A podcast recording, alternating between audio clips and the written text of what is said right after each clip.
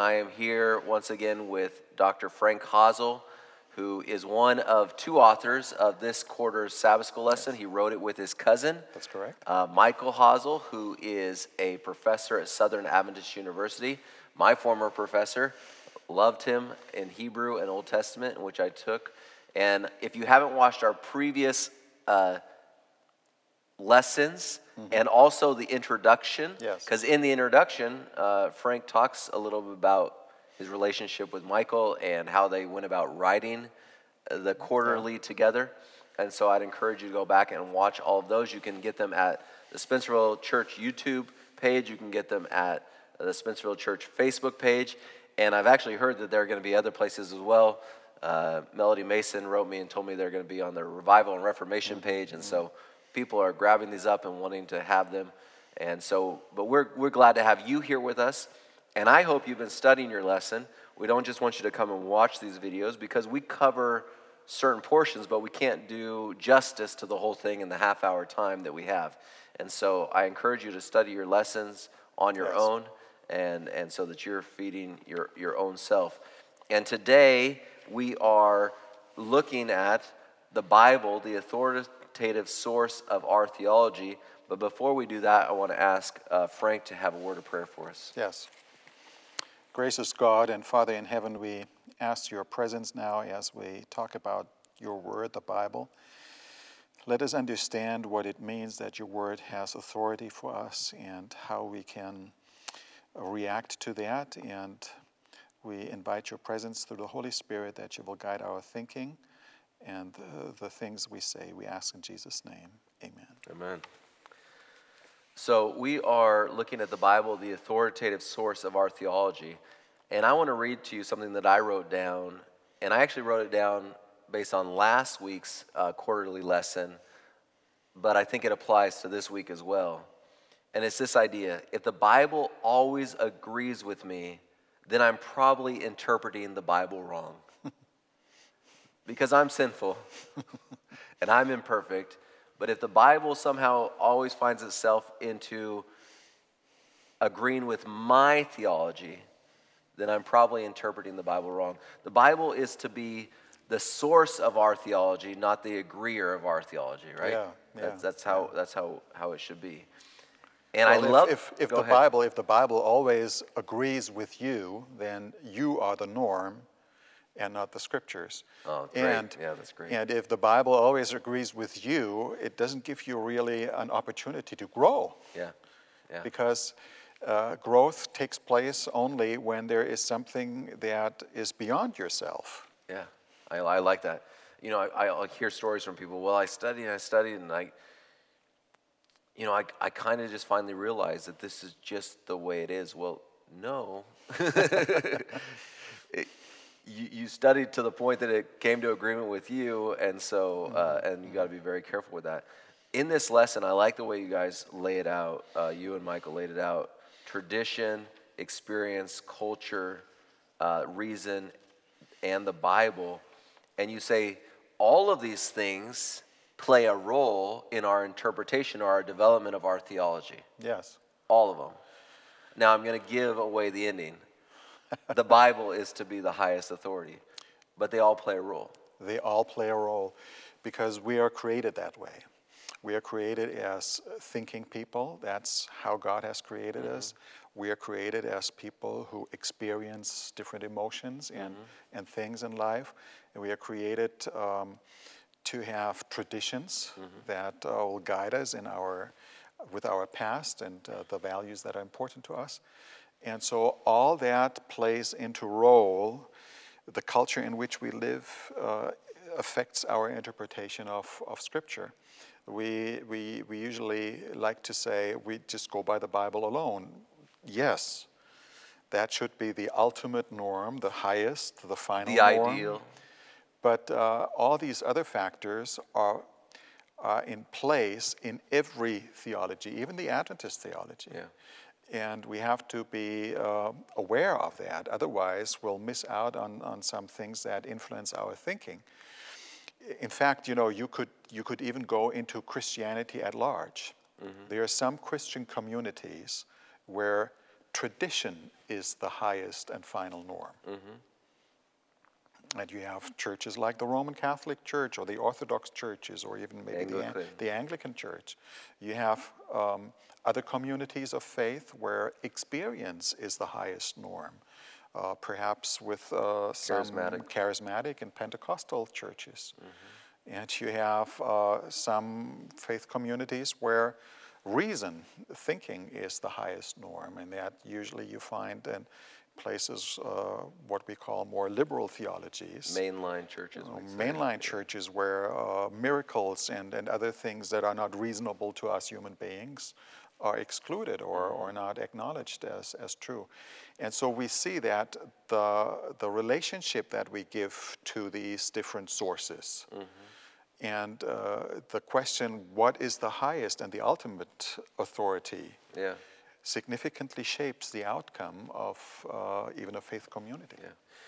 So we people know, and I would say that people understand that we're going to say the Bible is the highest authority. That's how you and I believe, and we feel that to be truth, and we we believe that to be truth even based on Scripture. Uh, but we're going to break down some of these. Sure. We're going to break down some of these a little bit more to address them, and and and we're not going to be able to go in depth on all of them, but. But let's start with tradition. That's the mm-hmm. first one you start with. But let's start with tradition because this is a, a huge debate in churches, and generationally it can be a debate and all these Yes, things. yes, yes. Now, Jesus in Mark chapter 7, Yeah.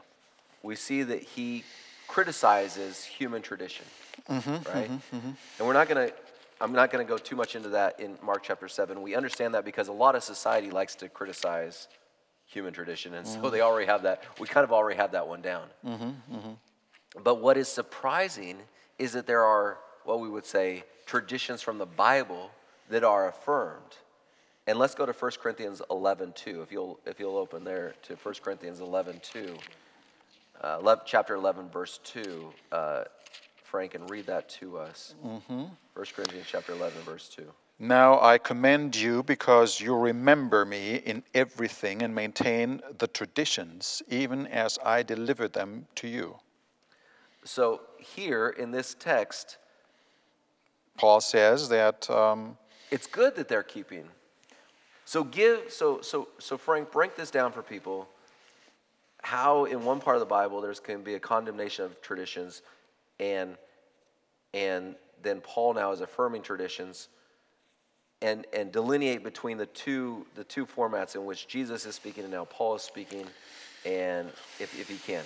Well, sometimes we have the idea that traditions in and of itself are bad. Yeah. And I think we have, we have to be fair when we talk about tradition. Not everything that is connected to tradition is, is evil or is bad necessarily. Tradition actually helps us to connect us to our past. Tradition helps us to um, to transmit values that are important to us. Tradition helps us to give structure to daily routines and things. So, all that is good. It's not bad to have traditions. And would you say there are traditions that are actually from the Bible that we would refer to as traditions, but they are biblical That, now, principles? here, here, here we come now to, to, to the crux of the, the matter. There are some things that God has initiated, mm-hmm. that He has given us, and where He has commanded us to observe that, Yeah. and to do it, and to practice it. Now, whenever we do observe something and practice something on a regular basis, it's a tradition Communion. communion service, yeah, or the Sabbath for that Yeah, yeah. matter. It's a biblical tradition. Yeah. Then uh, traditions also, uh, th- these are traditions that are biblically grounded, and I think Paul talks about that because God has revealed something to him, and he says, "Make sure that the believers follow what I've told you." Yeah. And so uh, they should keep that tradition. Yeah. But if that tradition then becomes a norm in and of itself, where it generates a life independent of what God has said, and where the, the, the pure performance of the tradition becomes more important than the initial reason for the tradition, then tradition goes astray. And over time, traditions tend to grow Yeah. and get bigger and larger and to add things that are not necessarily uh, divinely given. Yeah.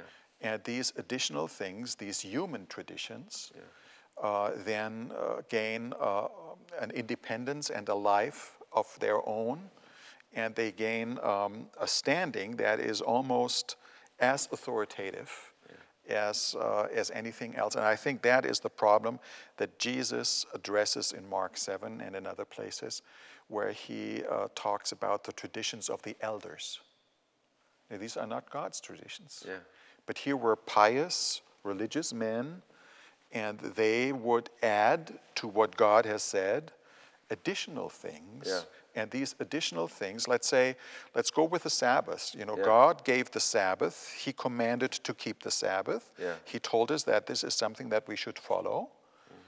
But then, over time in Judaism, they developed additional traditions about the Sabbath Just as we have. just as we have, and they had more than 600 laws that would regulate in minute detail what to do on the Sabbath and what not to do, and, and uh, they, they wanted to protect the law, but these additional laws would become even more important. Yeah. Their motivation was correct. And the motivation, the And initial. even some of the traditions might have been good at the beginning, yes. yes. but they became bad when they were placed above the standard of Yes, the Bible, yes. right? Yeah. So give an example, Frank. Give some examples in our cultural context of thi- of ways we've done this in in in, in our in the Adventist community. Well, let me, let me give you an example from, um, from the country where I originally come from. Yeah. It's a faraway country, so so I can talk about it. And uh, let's say in, in Germany, in the Adventist church, we have a tradition that before the sermon starts and before the preacher goes to the pulpit, the preacher and the elders on the platform would kneel and have a silent prayer. And in that silent prayer, they would ask God for guidance and commit themselves to God. And it's a nice and good tradition. yeah. But it's a tradition that is nowhere commanded in Scripture that I, I'm aware of, or, or that is, uh, it's not in opposition to what the Bible tells Yeah. us. But it's a human tradition. Yeah. Or uh, in, in some of our churches in Germany, we had the custom to, at the end of the service, we would sing the doxology. And we had one particular song that, that we would sing every Sabbath, and the same song every Sabbath. And it became a tradition to the point that when people wanted to change the song and sing another beautiful song, it, it, was, uh, it was an offense. Anathema. An, a- yes. So, so, so what you're saying, and this is good for us to understand, because there are some people who say, "Oh, I hate all traditions." No, we all have traditions. We all have them. Mm-hmm. And the tradition of the elders kneeling down and praying with the pastor before, sw- silently before Mm-hmm. he preaches or she preaches, uh, is not uh, a bad thing. But it would be bad if you came, say, to Spencerville, and I don't do that, and then you harangued me about it all the time, and it wounded this relate. Right? That would be putting the per- Yes, tradition yes, above Yes. Yes. above the principles of the Bible. That's what you're Yes, talking about, right? yes, yes, that, that's what I'm talking. In fact, this morning I was reading in, uh, in Galatians in chapter 5, and, and Paul is talking about um, people who stir up uh, the members there and bring in traditions and uh, circumcision and, and other things, you know. And, and he says um, that uh, we should be careful, he says, how we talk to each other so that. Um, that when we have different opinions on these things, he says, if you bite and devour one another, watch out that you're not consumed by one another. You know, and that's that's so easily uh, what takes place. You know, we have strong opinions on some things, and then we pick and we bite and we devour on the, the other person, and then we have to be careful that we are not consumed by that because the devil can quickly take over and uh, stir emotions in us that are not holy. That's the negative side of tradition, but the positive side of tradition is that traditions can help us to in they grow out of our understanding of scripture and they help us to affirm certain things about our understanding and that's the positive side of scripture right Yes. And they, they teach us what is important. Yeah. So, in keeping the Sabbath, we show that the Sabbath is important Yeah. and that it is meaningful and that God has, uh, has instituted the Well, Sabbath. th- this might seem odd, but but in my home, uh, Christine and I, with our boys, we most often on Friday nights have breakfast.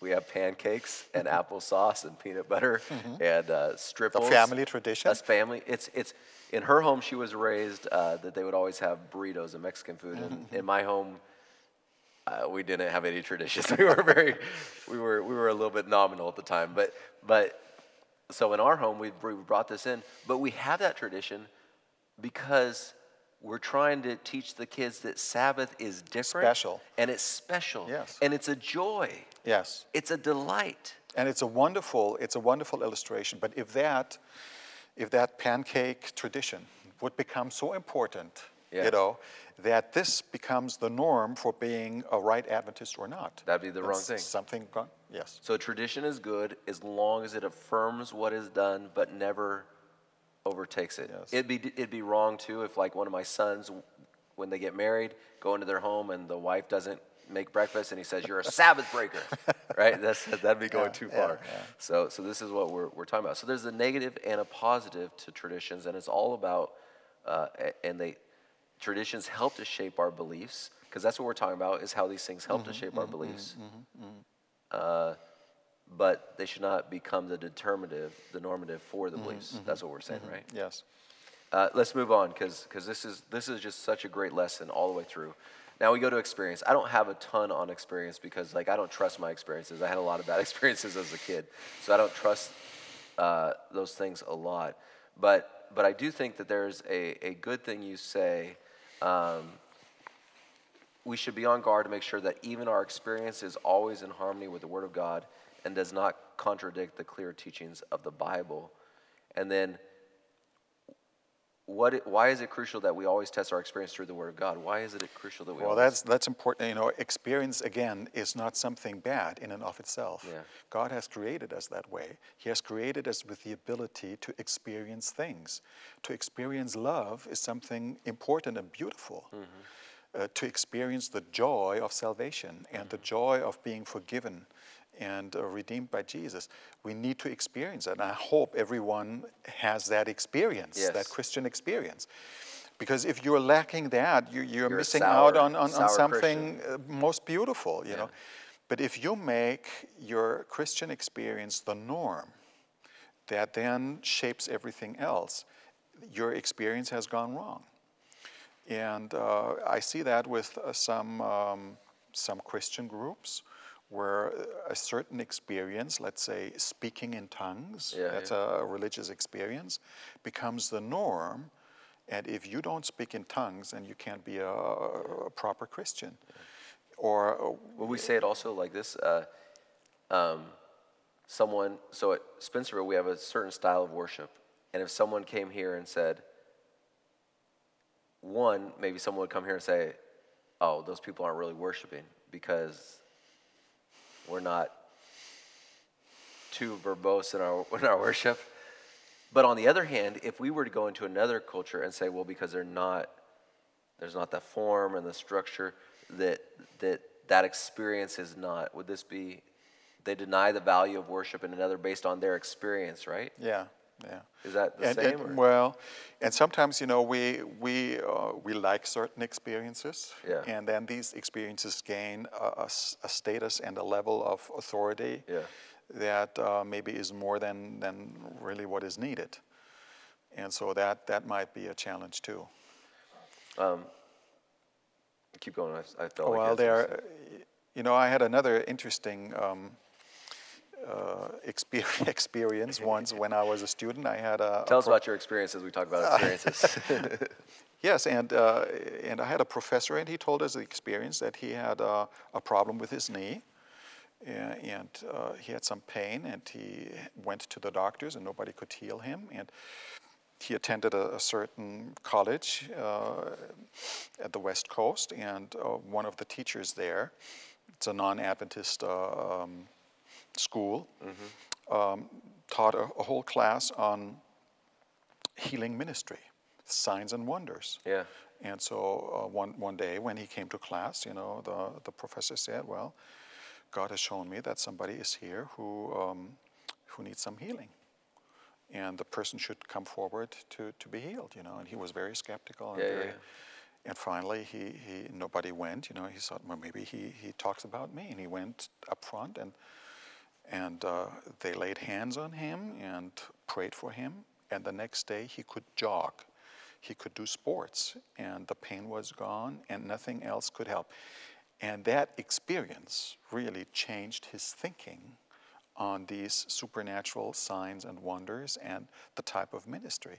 And so the, the experience of experiencing something Yeah. had a significant change for his theology. Like he started to believe that miracles can happen. He, yes, yes. that was a good thing. Well, in, In some ways. in some ways, in this instance.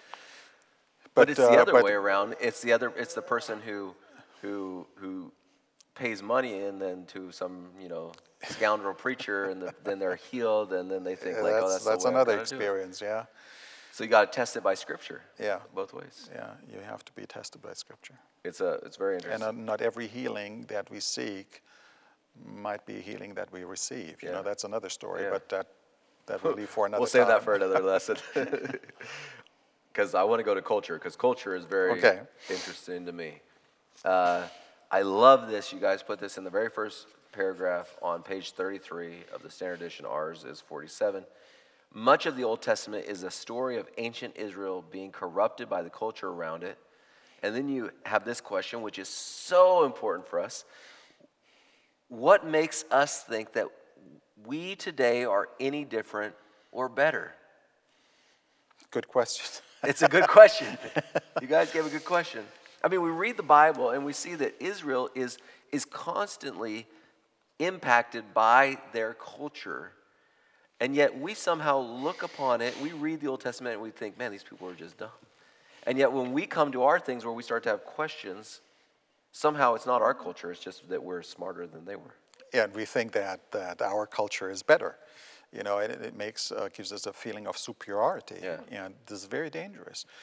No culture is superior to any other culture, and no culture, no culture, not even the Western culture, no culture is completely free from sin. Yeah. Everyone is affected by that and needs redemption, and therefore we need the Word of God to help us to um, to challenge culture Yeah. in a way, to create a counter a counter culture, a biblical cou- counter culture that that will help us to live according to the Word of God. Let's let's go to 1 John and look at that text. 1 John chapter 2.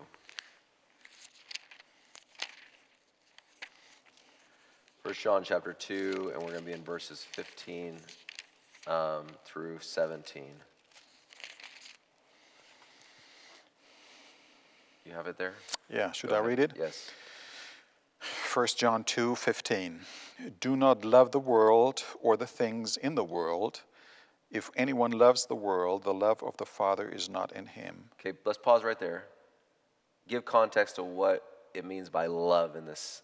Because I do love this world. I love the people of the world. You know, so explain, give context right there.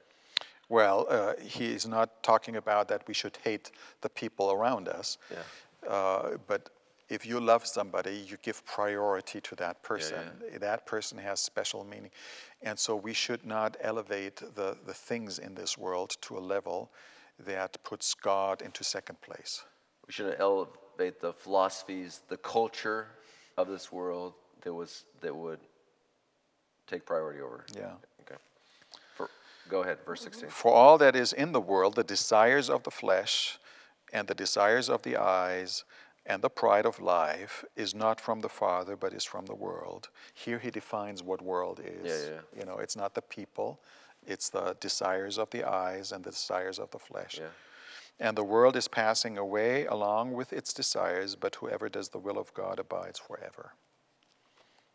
So, in this idea, how can we live in a world and yet have a wor- and not have a worldly mindset?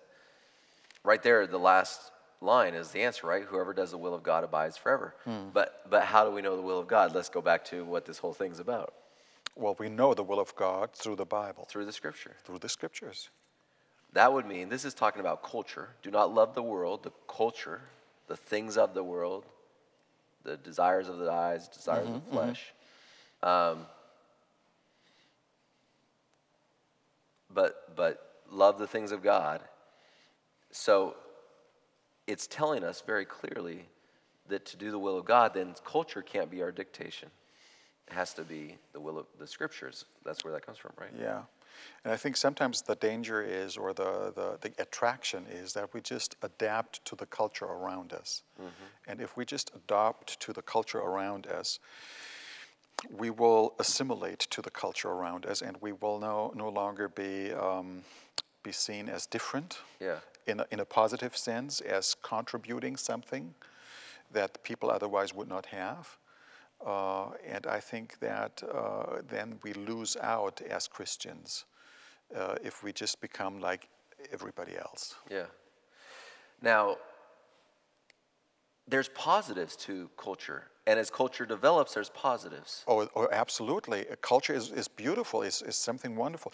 God has created us that way. Culture is, is, is a um, product of our human creativity. So you have the arts, you have music, you have, um, you have literature, you have uh, even traditions, cultural Yeah, traditions that are great. that are created, that, that are great and enrich our life in, in many ways. But there's even let me let me take it even a step further. There's there's cultural ideas that that as history goes along that are interesting and that, that we would say we more align with as Chri- Let me just give an example. Mm-hmm. For you and I, Frank, you wrote uh, another book, or you did some editing and writing mm-hmm, on mm-hmm. another book about the role of Seventh Day Adventists in regards to military, mm-hmm. right, and service and and the war. I would say that you and I are are more on the anti-war pacifist side. Mm-hmm. We would say that these things, we think these things align with, with the overall principles and teachings of Scripture. Turn mm-hmm. the other cheek, all this. Don't take life, various things. The problem is, is we could then align ourselves with, say, the culture of a specific party, mm-hmm. political movement, mm-hmm. and embrace that whole culture because of a particular belief. Mm-hmm. You guys actually say some aspects of our culture might align very nicely with our faith, but we must always be careful between distinguish between the two. Yes. Speak to this. Well, and sometimes uh, culture and faith is so intertwined that you think it's almost identical. Yeah. And you have religious symbols connected with cultural uh, traditions. Yeah. You have religious images and, and even word, words that, that are so ingrained that we see a secular symbol and we think that's a religious, uh, has a religious meaning. And uh, whenever that takes place, then uh, the danger is there easily that uh, you become very nationalistic in your thinking and uh, that you elevate, let's say, y- your particular country or your allegiance to whatever uh, allegiance uh, needs to be given to the point where um, we place that on a higher level than God Himself and His Word. Yeah. It, it's, it's, and I might get myself in trouble here, but I'm going to say it anyways. Uh, you'll hear in my in our in, in the country we live in now, you'll hear people say, and I don't know if they do this in other. I would love to know if they do this in other countries, but in our country, you'll hear Republicans say, "I don't know how you can be a Christian and still be a Democrat," and you'll hear Democrats say, "I don't know how you can be a Christian and still be a Republican," because they've both taken parts of culture and elevated them to such a point that they've aligned themselves with total philosophies rather than as each issue comes, testing against Scripture.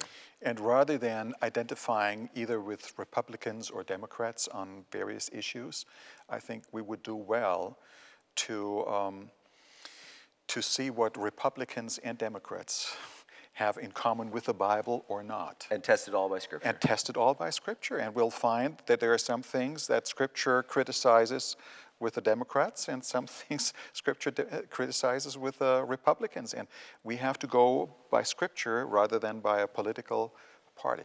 Do they do that in your country too? Uh, we, we don't have the same political setting there, but the, the same challenge is there as well.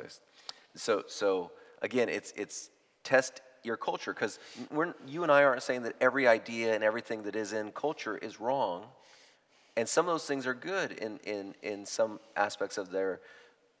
We we would say caring for the earth, the environmental movement. Some of these things are good, but we should test everything, not aligned to anything but this. Yes, yes. Not yes. aligned to anything I agree. I agree.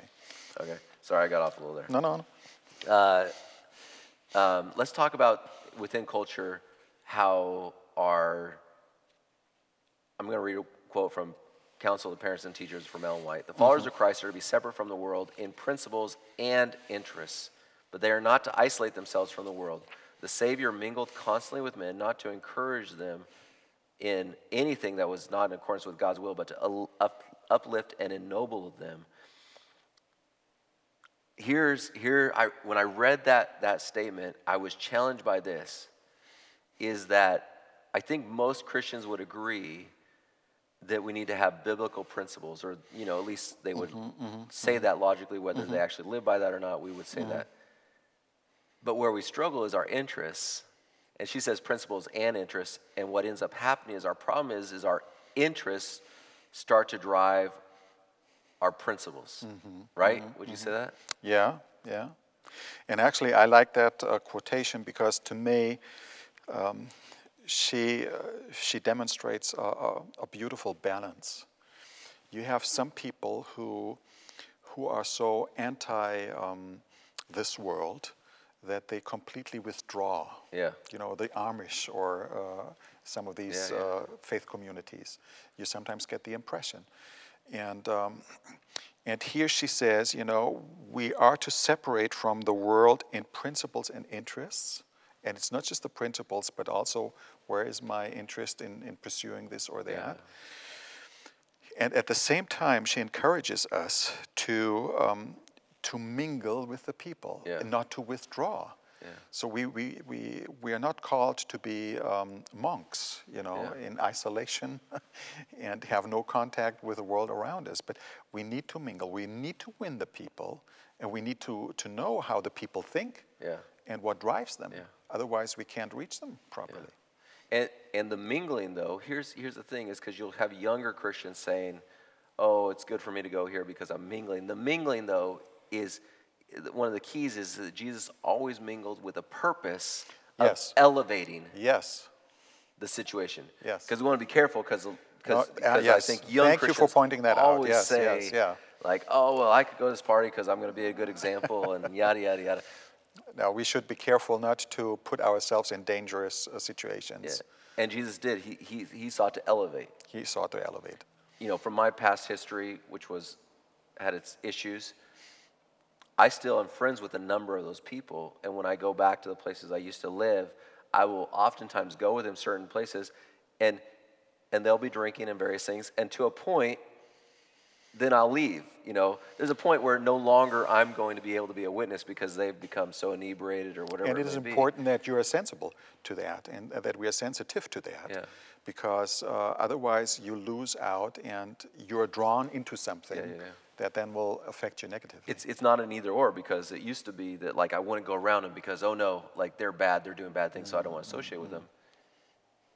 But it's also don't hang on so long. It's No, like have that balance, right? yeah, we yeah. we want to have that balance and and and still be in those those aspects. But we also have to have that balance of the principles and the and the interests, and I think that's important for Mm-hmm, for some aspects of our of our lives. Uh, let's go to reason. Um, and what I liked is 2 Corinthians chapter 10, verse 5. I want to Yeah, I want to yeah. point something out in this. And 2 Corinthians chapter 10 and verse 5.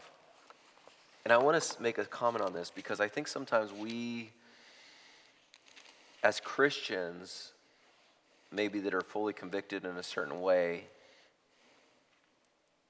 we speak of other people's opinions in a disrespectful way, in a um, derogatory way. And, and look at what Paul, if you'll read uh, 2 Corinthians chapter 10 and verse 5 there. He says, We destroy arguments and every lofty opinion raised against the knowledge of God and take every thought captive to obey Christ. So some of these, the reasoning that is out there and some of the philosophies that are out there, Paul refers to them as lofty. Right? There's some intrigue to them. There's Oh, yes. val- uh, there would be perceived value or, or Yes, and you get uh, admiration for that and uh, feedback, and does something to you. so so for us to have this idea we put ourselves on dangerous ground we start to think that like oh they're just those people are so dumb they can't see the truth you know they can't see the the forest through the trees right it, Yeah. paul has a respect for those that disagree with him And, and Paul is not anti intellectual. yeah And the Bible is not either. And God is not. He, Such a he- good point. He has given us reasoning powers. He has given us the ability to think. Mm-hmm. And we should use that. We don't want to have a faith that is unreasonable, do Yeah, we? yeah. No. we want to have a reasonable faith. So we have, we have every, every reason to believe, you know. So um, it's not that we have to sacrifice our uh, reason. I would say we should sanctify our reason. That is really the challenge. That we bring it into obedience in everything to obedience to the Word of God, as Paul indicated in, in 2 Corinthians 10.5. That is the challenge. So it's not that we are not thinking as Christians anymore. No, we, we have to think. But reason in the Bible is never an autonomous reason, independent from the Creator God. And therefore, we reason properly and correctly only when we allow our reason to be shaped by the Word of God and by, by what uh, the Bible tells us. even uh, so furthermore the fact that god is our creator indicates that biblically speaking our human reason is not created as something that functions int- independently or autonomously of god rather the fear of the lord is the beginning of wisdom so Yeah. so the scriptures again we come back to this idea that the scriptures should influence our reason Yes. Now let me let me um, you know this this reason we sometimes are tempted to think, oh, this is just something for the liberals, you know, the, because liberal scholars and theology has elevated human reason to Yeah. the level where human reason became the norm for what could be true or not. And now you explain to me, humanly speaking, uh, miracles and uh, supernatural things Yeah. doesn't make sense. So out they go. But this is something that is not just a challenge to the liberals. yeah You know, uh, let's let's be you know let's be specific uh, to to our setting in our church uh, Yeah, here. do it. We have several members, so-called conservative members, Mm-hmm. Who are just as much in danger of elevating human reason over Scripture Mm. as the liberals on the other side. One particular um, one particular hot potato is the Trinity. yeah Now, you take the Trinity and you explain to me rationally how three can be one, and we are lost. yeah And this is something that no human being would ever come up with. yeah yeah But we find indicators in the Bible that tell us that God is one, and that there is only one God, and that Jesus Christ is God and is divine, and that the Holy Spirit was put by the biblical writers on the same level as God. And we have to conclude there are three in one yeah and one in three. Now, how, how do we explain that? We can't because it's a divine mystery. It's the nature of God. If I could explain that to you in every detail, I would be God. and the conservatives are reasoning it away And, and so you have, you have those, you know, and those who make reason the norm either come up and say, okay, there cannot be any Trinity, mm. and they solve it rationally this mm. way, or they become Unitarians, you know, or uh, Yeah. uh, deny the, the Trinity. Or, uh, and you do that with all kinds of other things in the scriptures as well. You know, you have, you have um, challenges that we humanly cannot really explain to the, in, in every detail. So you have, um, you have God's sovereignty and his ability to predetermine things and to, to know the future. And then you have human freedom on the other hand. Now, how do you, how, how do you square human freedom with God's uh, all knowledge, his omnipotence?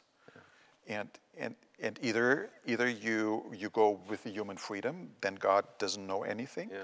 or everything, or you go with uh, God's sovereignty and His uh, omnipotence, then you don't have any human freedom. And we see we lose out on clear statements that we find in Scripture, and we have to hold that together rather than to divide that. And I could list uh, a number of other things as well. So when we make reason the norm, then we are in danger of No matter what side you're on, left or right. no matter what side you're on, you know, and sometimes the most conservatives, you know, Yeah. are tempted to use reason as a final norm for what can be with God and what not. Yeah. And, uh, and here we have to say, no, we have to be humble enough to see that, yes, we deal, when we come to the nature of God, with a mystery that is beyond our human comprehension. We can know that it is true. We can know that God is love. We can know what He has revealed. But we will never be in a position to explain everything in detail. And there's a balance there because there's some things we just cannot fully put into human words to explain. Um, Jesus said, "There's more that I would, but you're not ready to understand it." I mean, so so so so we understand that there's things that are just above our our, Yeah. our component.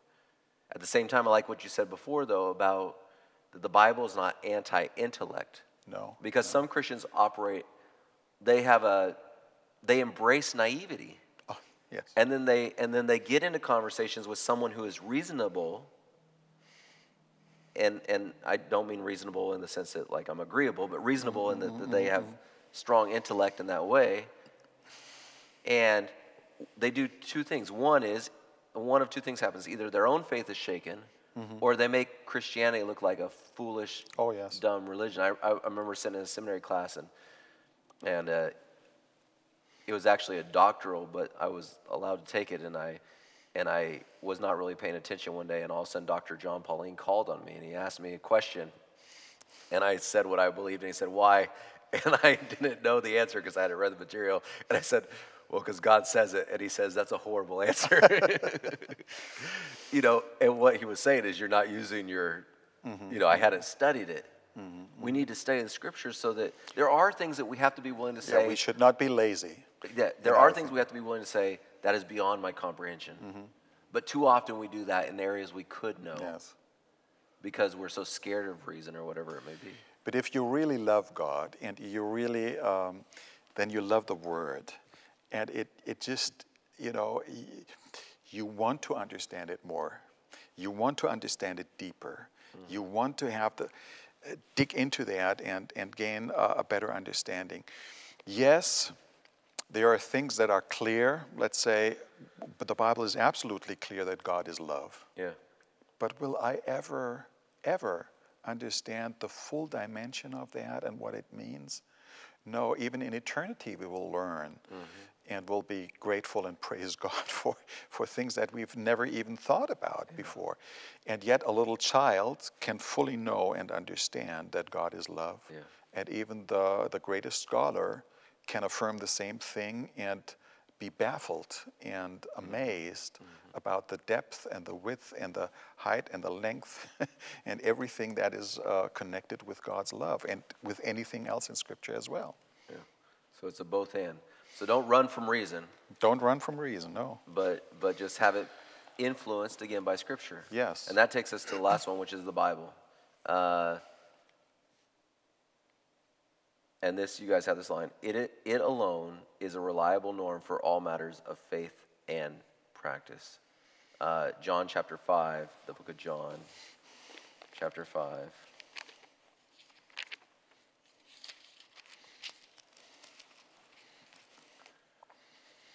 chapter 5, verses 46 and 47.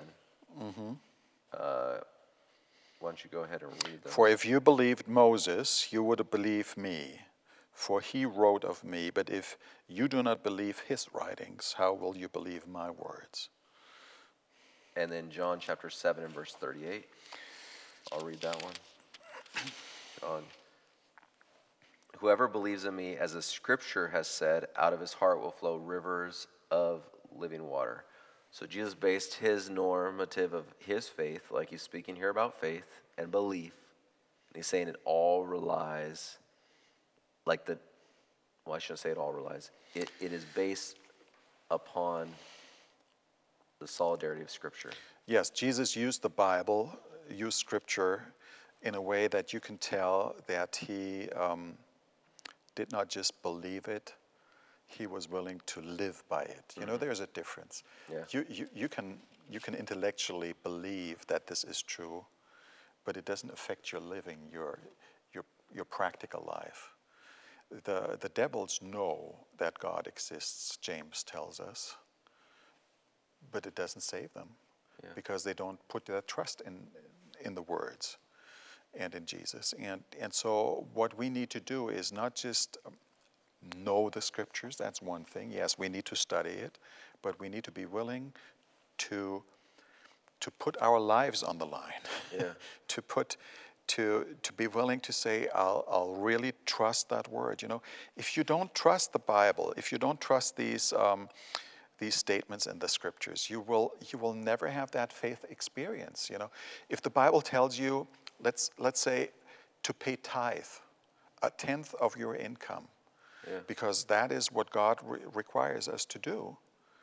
You know, you can understand that. You, but if you don't start doing that, you will never get the blessing of it. Yeah. And and so that's that's what I what I see with Scripture. Uh, how do we know? We have every reason. We've seen that prophecy has fulfilled itself. We've we've seen that there is. When we read scripture, there's this aroma of truth that, that appeals to us, that, that shows us who we really are, that shows us in our true situation as human beings. And we see that the apostles, that Jesus, that the biblical writers put their trust in Scripture, and that we have others who did the same and were blessed. And so all this together leads us to take the Scriptures as, as the foundation of our faith. What's interesting about that John 5 text, in John 5, you know, that if we believe the scriptures, you know, our faith is based on the scriptures, right? Just before it in John chapter 4, uh, Jesus deals with the woman at the well. Mm-hmm. And I'm just thinking about this as we were talking. She brings up cultural issues, Jews, Samaritans. Mm-hmm. She brings up uh, the the Jesus brings up the experiential issues, mm-hmm. being married multiple times, now living with a man. She even tries to reference scripture a little bit, but she does inappropriately. She does it mm-hmm, based on reason. She's using mm-hmm, reason. Mm-hmm. And Jesus breaks it all down, and ultimately, spirit and truth. That that truth has And to, it appeals to her. and it appeals to her. And she realizes there is He really. breaks through all those things that are encumbrances to. Yes. Yeah. And once she, she realizes that, once, once she allows for that, Yeah. she is touched. Yeah. And her life is changed to the point where she runs back to the village and, says, tells tell- the people. Let me tell you about a guy who told me everything about my life. That- and that, that is the strongest evidence because, you know, people know you. Yeah. And, and they see whether you, you, re- you really mean it or not, you know. He doesn't deny her experience. He doesn't deny her culture, but he cuts through all those and unveils what the scripture actually is teaching Yeah, about yeah, what the the water of life is, what Yes, the yes. the true bread is. Frank, why don't you close us kind of on kind of on that illustration that that in regards to marriage is a great illustration for for this whole topic of of the Bible being the ultimate authority, but but how all these things play a part, and we need to respect these things and keep them in the right balance. Yes, so why don't you why don't you close us with that? Well, um, those who are married know the experience, and those who have fallen in love know it as well. You know, if you love another person, you have all these different things that we talked about in place. Uh, hopefully, you have in the love an experience that you love the other person.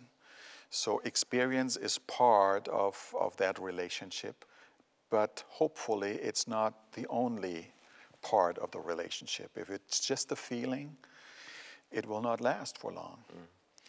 Uh, you should also have some good reasons to believe why you love that person and why you think that person loves you and you should have some evidence for that maybe some letters or some yeah. notes that, that were written to you Uh, but then the reasons in and of itself are, are never sufficient uh, enough for, for the entire relationship.